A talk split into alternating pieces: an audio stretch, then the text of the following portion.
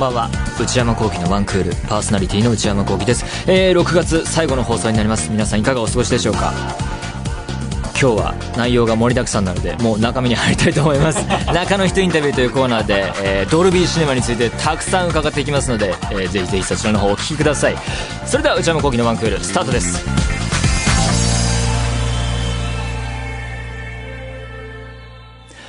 内山聖輝のワンクール続いてはこちらのコーナーです中の人インタビュー。えー、このコーナーは話題になっているニュースやエンターテインメント作品そして企業 SNS などの中にいる方をスタジオにお呼びしてお話を伺っていくコーナーなんですけれども、えー、前回はえー、立川シネマシティの中の人をお呼びして、えー、立川シネマシティという独特な映画館の様々な仕掛けや、まあ映画館全体の映画界の事情について、えー、伺っていたんですけれども、えー、今回も、えー、テーマは映画館です。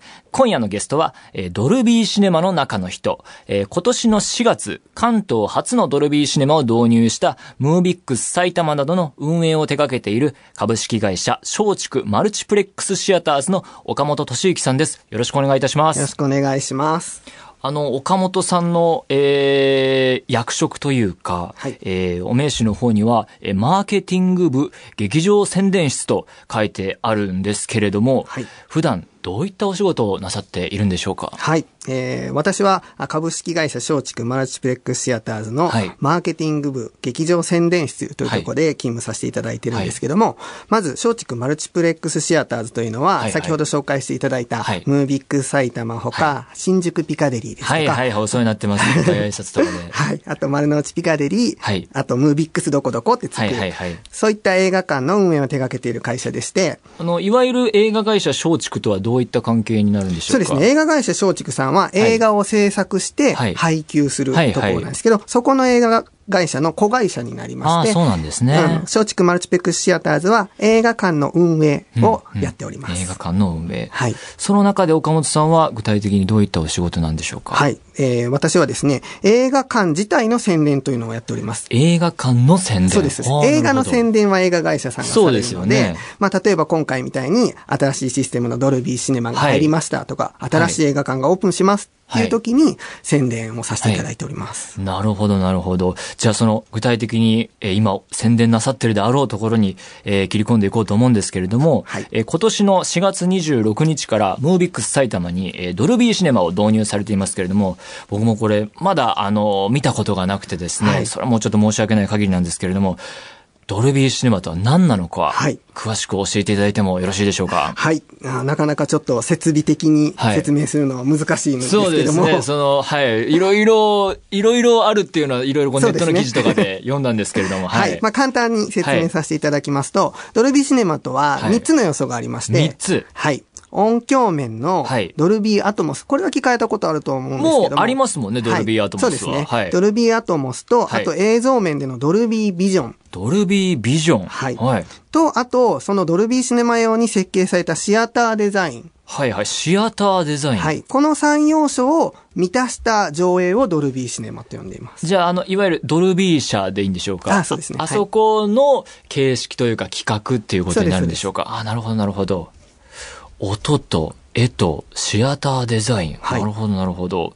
ドルビーアトモスっていうのは今までもありましたけど、だから、ドルビーアトモスとして上映されているあの映画館とは今回のドルビーシネマは違うということですね。そうですね。アトモスだけだと音響面だけなので。なるほど、なるほど。あれにドルビービジョンをまず足したというか、絵の方がそうなってるということなんです。はい。ドルビービジョンっていうのは、どんなもの？でしょう、ドルビーアトモスはなんかスピーカーの置き方とかなんですよね。そうですね。前後左右天井になって、ぐるぐるぐるぐる回る。音響がもうこれまでと違うぞっていうのは僕も見見に行ったことあるんですけれども、はい、ドルビービジョンっていうのはどんなものなんですか？はい。ドルビービジョンとは、2台のレーザープロジェクターを使った最新鋭の映像技術でして、はい、ちょっとややこしい話なんですけど、コントラスト比が従来のプロジェクターの約500倍の100万対1ですとか。コントラスト比って何ですか？あの、鮮やかさと言いますか。色、色味とかなんでしょうか？そうですね。ああ。なるほど、なるほど。あと、輝度、輝き度って言いますか。輝度。が2倍以上といったシステムでして、なるほど、なるほど。それを満たした作品がドルビービジョンと呼ばれます。なるほど。それに加えて、シアターデザインですか？はい。それは具体的にどういうものなんでしょうか？ここが一番特徴かなと私は思うんですけども、は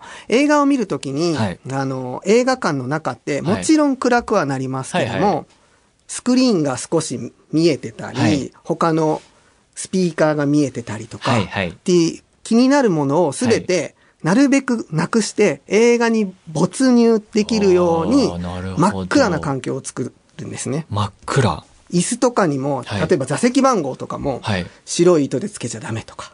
え？光って、反射して、画面の光が反射すると、それが気になってしまうので映画に集中できないっていう考えから、もうそういったものまで、いろいろ選んで作っていく。座席番号はじゃあどうなってるんですか、ドルビー。横についたりしてますね。横だったら、まあ目には、視界には入らない。ああ、なるほど。あと、椅子も、今回ムービック埼玉は合皮の黒の合皮のを選ばさせていただいたんですが、はいはい、例えば白いソファーとか赤いソファーの椅子だと、光ってそれが反射して、椅子が目立って、光って目に映ってしまって邪魔になるので。でも赤の椅子って結構見ますよね、映画館で。うちはないですけど。たまにありますよね、そうなんです。だドルビそこでドルビーシネマのドルビー社さんと話聞いたときに、はい、あ、じゃあ、カラフルな椅子って、ちょっと映画上映には向いてなかったんだなっていうふうに思いましたね。ただ、まあそこまで見てるときに気にしてないとは思うんですけども、まあそこまで。確かに。でも言われてみれば理屈としてはそうですよね。映画を見てるときにできるだけその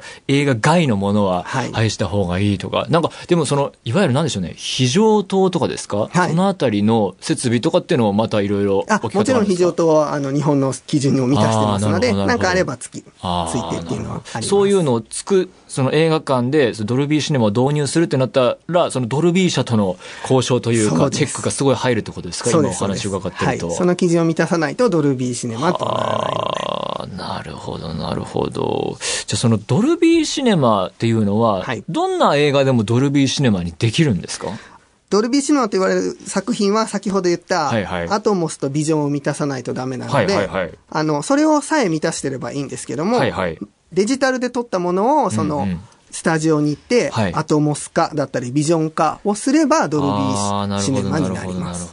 ドルビーアトモスとドルビービジョンを作品がクリアする必要があって、それデジタルの作品だったらそれをこう、えー、なんていうか、その処理というか、うん、そうやって完成させることで、ドルビーシネマで上映できるものにできるということ、はい、でもそれってやっぱりコストというか、そうですね、予算がやっぱりかかってくるところなんでしょうね、日本には、その、ドルビーアトモスをにするスタジオはあるんですよ。ほうほう。でもビジョンは日本にはまだだないので、海外に行ってしないとダメ日本の、ここからいろいろ作品についても伺っていきたいんですけど、はい、日本の作品で今ドルビーシネマでかけられるものってあるんですか？あの、今回、初めて、邦画初のドルビーシネマが、ひき逃げという作品が、ひき逃げ。あの、水谷豊さんが監督された、実写映画ですよね。そうです、そうです。が、日本画初で、ドルビーシネマとして、ムービック埼玉でも上映させていただきました。それは、それだけですか？今のところ。今のところそれだけです。なるほど。でも、そうですね。海外まで持っていくってなると、ある程度の規模じゃないと、そういう予算もかけられないってなってくると、そうですよね。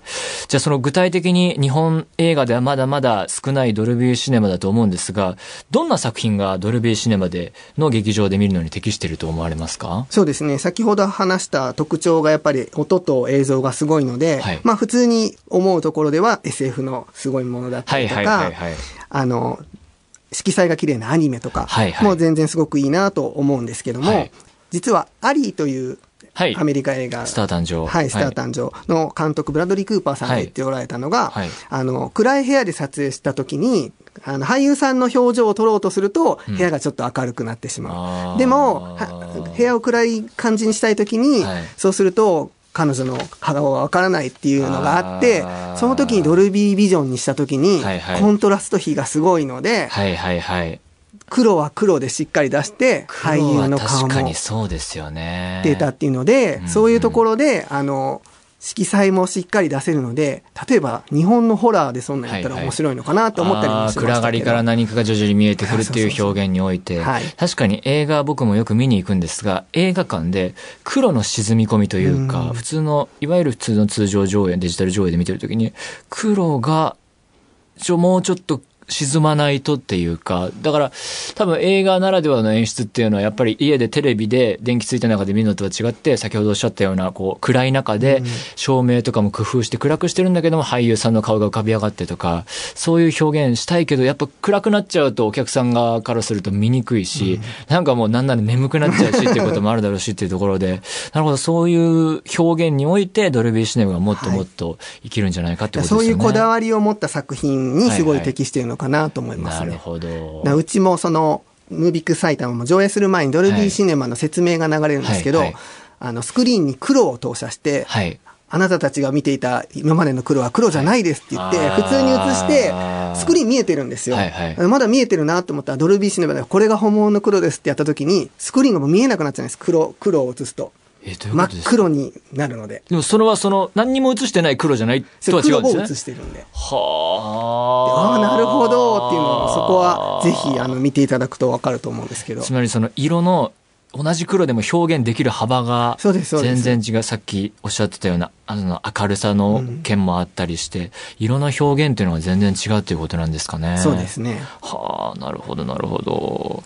これまでもその4月はアベンジャーズだったり、はい、名探偵ピカチュウ、そしてゴジラとか、やっぱり、えー、海外のアメリカ映画の対策っていうのが並んでいますね。うん、これまでムービックス埼玉で上映された中では。はい、でもこれからも夏はスパイダーマンの新作があったり、はい、7月のトイストーリーって4、うん、気になりますね、僕、トイストーリー大好きなので。これも色彩豊かですごく楽しみにしてます。これは、ね、でもその 2D、3D 上映っていうのもあるじゃないですか。はいはい、3D もやっぱりドルビーシネマで見るとっていうのはあるんでしょうか？ありますね。3D って今までこうメガネかけたら、はい、少し画面暗くなった印象いや、それは思ってました。どうにかならないのかなって思ってました。さっき言った輝度がすごい高いので、はい、3D でメガネをかけても全然明るいんですよ。色彩はっきりしてるので、もうアベンジャーズのあのアクションシーンがもうはっきり 3D で見えるので、すごいドルビーシネマはそれは向いてますね。はあ、じゃあ 3D もありか。なるほど、なるほど。まあでも 3D にしなくてももうすごい色彩がはっきりしてるので、はい、もう 3D を見てるような感じで見えるので。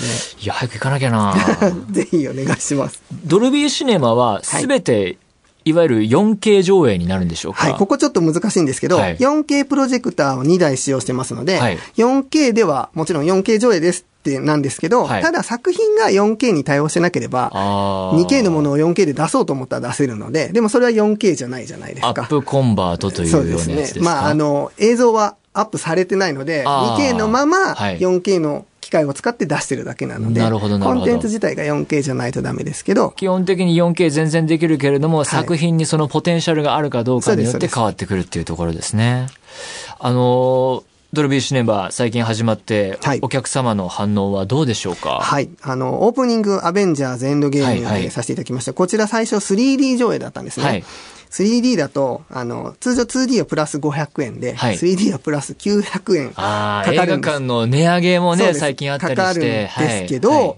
それでも皆さんドルビーシネマに見たいって言っていただきまして、ドルビーシネマからチケットが席が埋まっていきまして、おかげさまでゴールデンウィーク中はほぼ満席をいただいておりまして。はい、多少金額面でアップしてもそれだけの価値があるんだっていう反応があったということですね。見た後もそれは皆さん満足していただけてるので、引き続きドルビーシネマで見ていただいてますね。いやー、早く見に行きたい。あ行きたい。なるほど、なるほど。僕個人的にはピカチュウがすごく楽しかったです。いや、ピカチュウ僕も。モフモフな感じとか。あー、ドルビーシネマじゃないんですけど、見に行きまして。素晴らしかったですね。で、あのカラフルなそうそう、あの街の雰囲気とか。めちゃめちゃドルビーシネマは。映えそうですね。もうそれで僕ずっと感動して見てました。いやー、ドルビーシネマで見たい。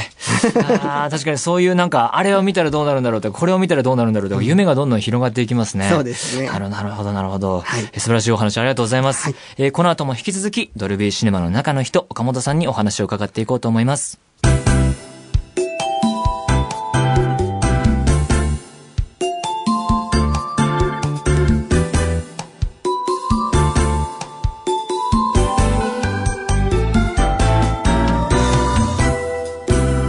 内山幸喜のワンクール。内山幸喜のワンクール。今夜はドルビーシネマの中の人、株式会社松竹マルチプレックスシアターズの岡本敏之さんをお迎えしてお話を伺っています。では引き続きよろしくお願いいたします。お願いします。えー、じゃあ次はですね、ドルビーシネマ導入に至った経緯を教えていただきたいんですけれども。はい。えっ、ー、と、我が松竹マルチプレックスシアターズは、はい、あの、いわゆるラージフォーマットと呼ばれる iMAX ですとか、はい、4DX とい。うのを今まで導入せずに来ておりました。そうでしたか。はい。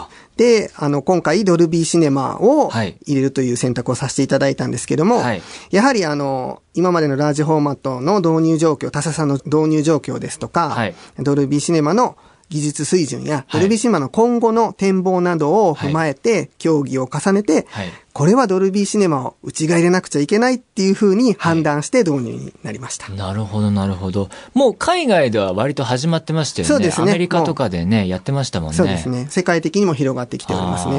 なので、今後の広がりも鑑みて、ドルビーシネマでいいんじゃないかというふうな判断をさせていただきました。ちなみに岡本さんが初めてドルビーシネマの映像というか劇場を見に行ったっていうのはどのタイミングだったんですか？私はちょっとあの、会社ね、えっと、アメリカでやってるシネマコンというのに参加させてシネマコンっていうのがあるんですか？はい。あの、全世界の映画業界の人が集まって、はい、映画業界の未来だったり、今の状況とかっていうのを、見本市みたいなそうですね。に、ちょっとラスベガスの参加させていただいたラスベガス、いいな すいません。ラスベガスのどんな劇場でご覧になったんですか？あの映画館で見たんです。普通のすごい大きい3000人ぐらい入る映画館でしたね。3000人が入る劇場のドルビーシネマがあるんですかアメリカ？あの、ドルビービジョンのそれは体験だったんですけど、そのプレゼンが、ドルビーさんのプレゼンがありまして、あの、ドルビーシネマになる前のドルビービジョンをまず見させていただいたのが、一番最初ですね。その時はどうで、な、何をご覧になったんですか？あの、インサイドアウトっていう、はいはい、ディズニーの、はい、あの、アニメを見させていただいたんですけども、もうアニメの作品ですが、色がカラフルすぎて、うんうん、すごい感動したのを覚えてますね。なるほど、なるほど。で、そこから、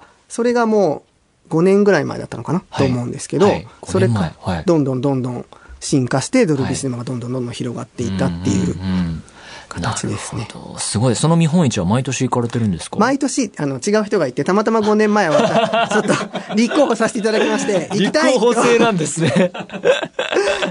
会社に懇願しまして、あの、行かさせていただきました。いいですね。仕事のモチベーションも上がりましたね。いや、それはそうですよね。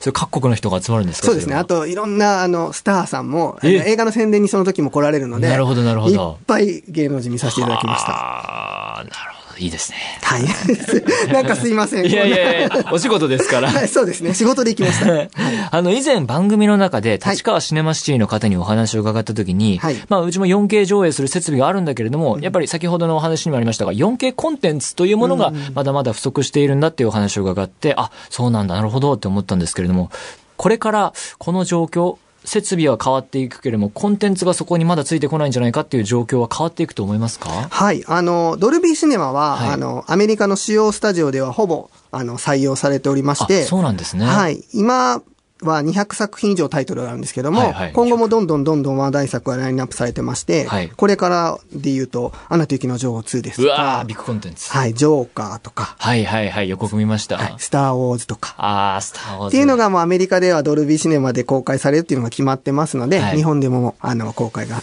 待ち遠しいというところですね。ですね。やっぱりその、まずはそのアメリカの対策からそういうのがあって、で、そういうのを見た人がすごいぞってなったら、もしかしたら日本の映画界も、そうですね。それに追従して設備も、それが作れる設備も増えていくかもしれないというところなんですかね。そうですね。その、水谷さんも、はい、あの、やはり、作り手が、ドルビーシネマで作りたいって思って、どんどん広がっていっているのがドルビーシネマなんですね。うん、なるほど。なんで、水谷さんが日本で初めてされて、はい、日本の業界でも、ドルビーシネマで作りたいっていう監督さんが増えていけば、増えていくと嬉しいなっていう、日本のコンテンツが増えていくと嬉しいなっていうのはありますが、ただもう、今、そのハリウッドの作品でコンテンツはもう全然不足するどころか、今、ムービック埼玉は一スクリーンしかドルビーシネマがないので、もう多数コンテンツやる場合は、こう、2階建て、3階建て。かけたいものはあるけれども、そうなんですよ。これ、今はこれやりたいし、でもこの映画見たいっていう人もいるし、大変ですね。はい、作品には困ってないですね。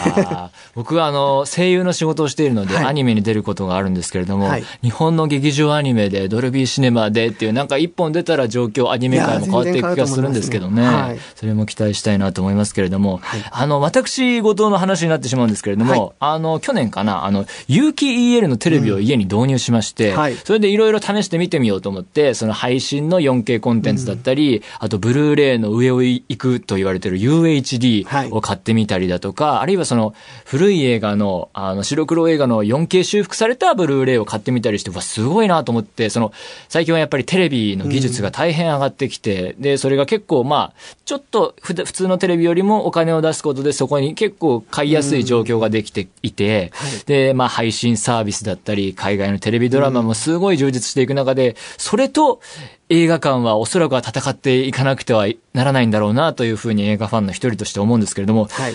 ドルビーシネは今後、そういう状況の中でどういう立ち位置になっていくと思いますかね？そうですね。あの、先ほどもお伝えさせていただいた没入感っていうのがすごいので、多分内山さんも一度経験さ、していただいたら、はいはい、もう多分ドルビーシネマから離れられないと思います。家のテレビによって言ってたけど、ドルビーシネマ一回味わったら、いやいやいやと。やっぱ家だと一回止めれたりとか。いや、そうなんですよ。あるじゃないですか。それはすごい思ってて、やっぱりどんなに面白い映画でも、あ、ちょっと、ちょっとトイレ行こうかなとか、ちょっとなんか携帯チェックしようかなって、はい、なってしまいがちなので、こう体を拘束してくれるというか、うん、ちゃんと2時間集中するんだっていう、先ほどおっしゃってましたけど、その真っ暗になるっていうのもそうですよね。はい、その色の表現もそうでしょうし、こっちの感覚というか、集中度を高めるっていうのにもそれが寄与してるのかなっていうふうに今お話伺ってて思いましたね。ねだからじっと集中して見ちゃいますし、本当に終わった後の満足感といいますか、は高いので。それプラスドルビーアトモスのね、音響もありますもんね。ねはい。なるほど。その、なんか今の時代ならではというか、今の時代だからこそ、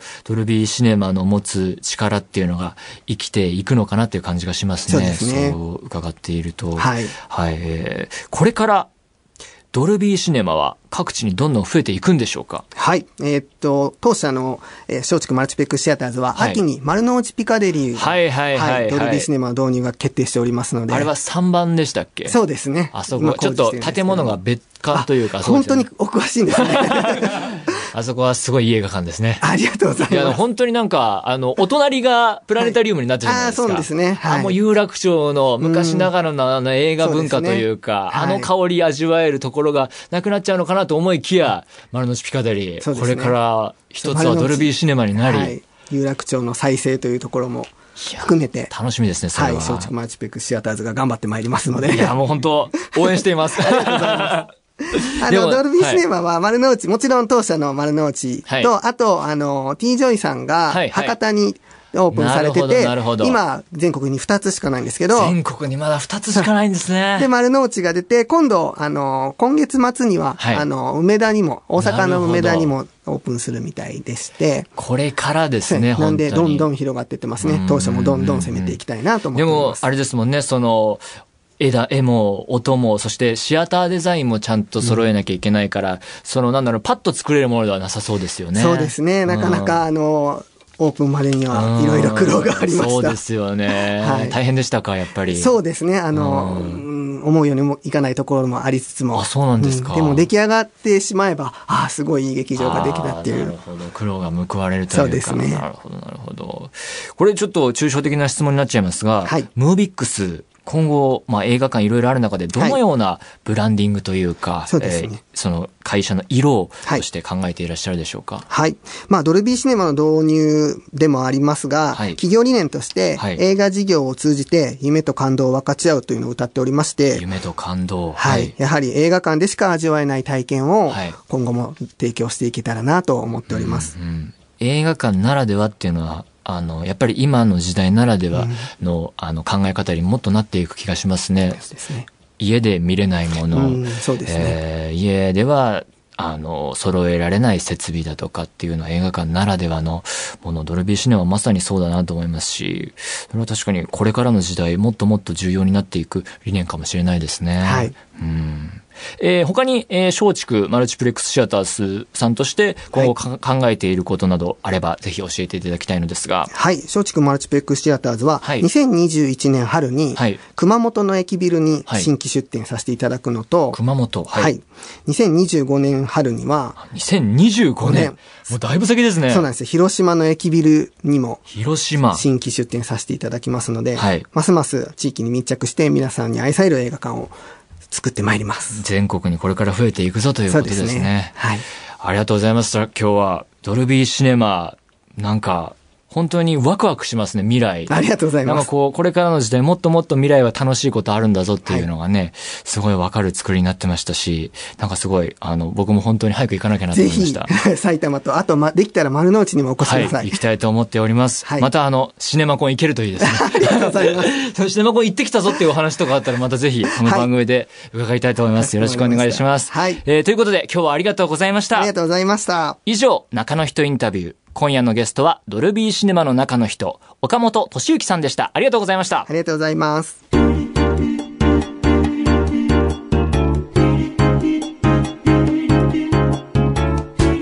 内山幸喜のワンクール。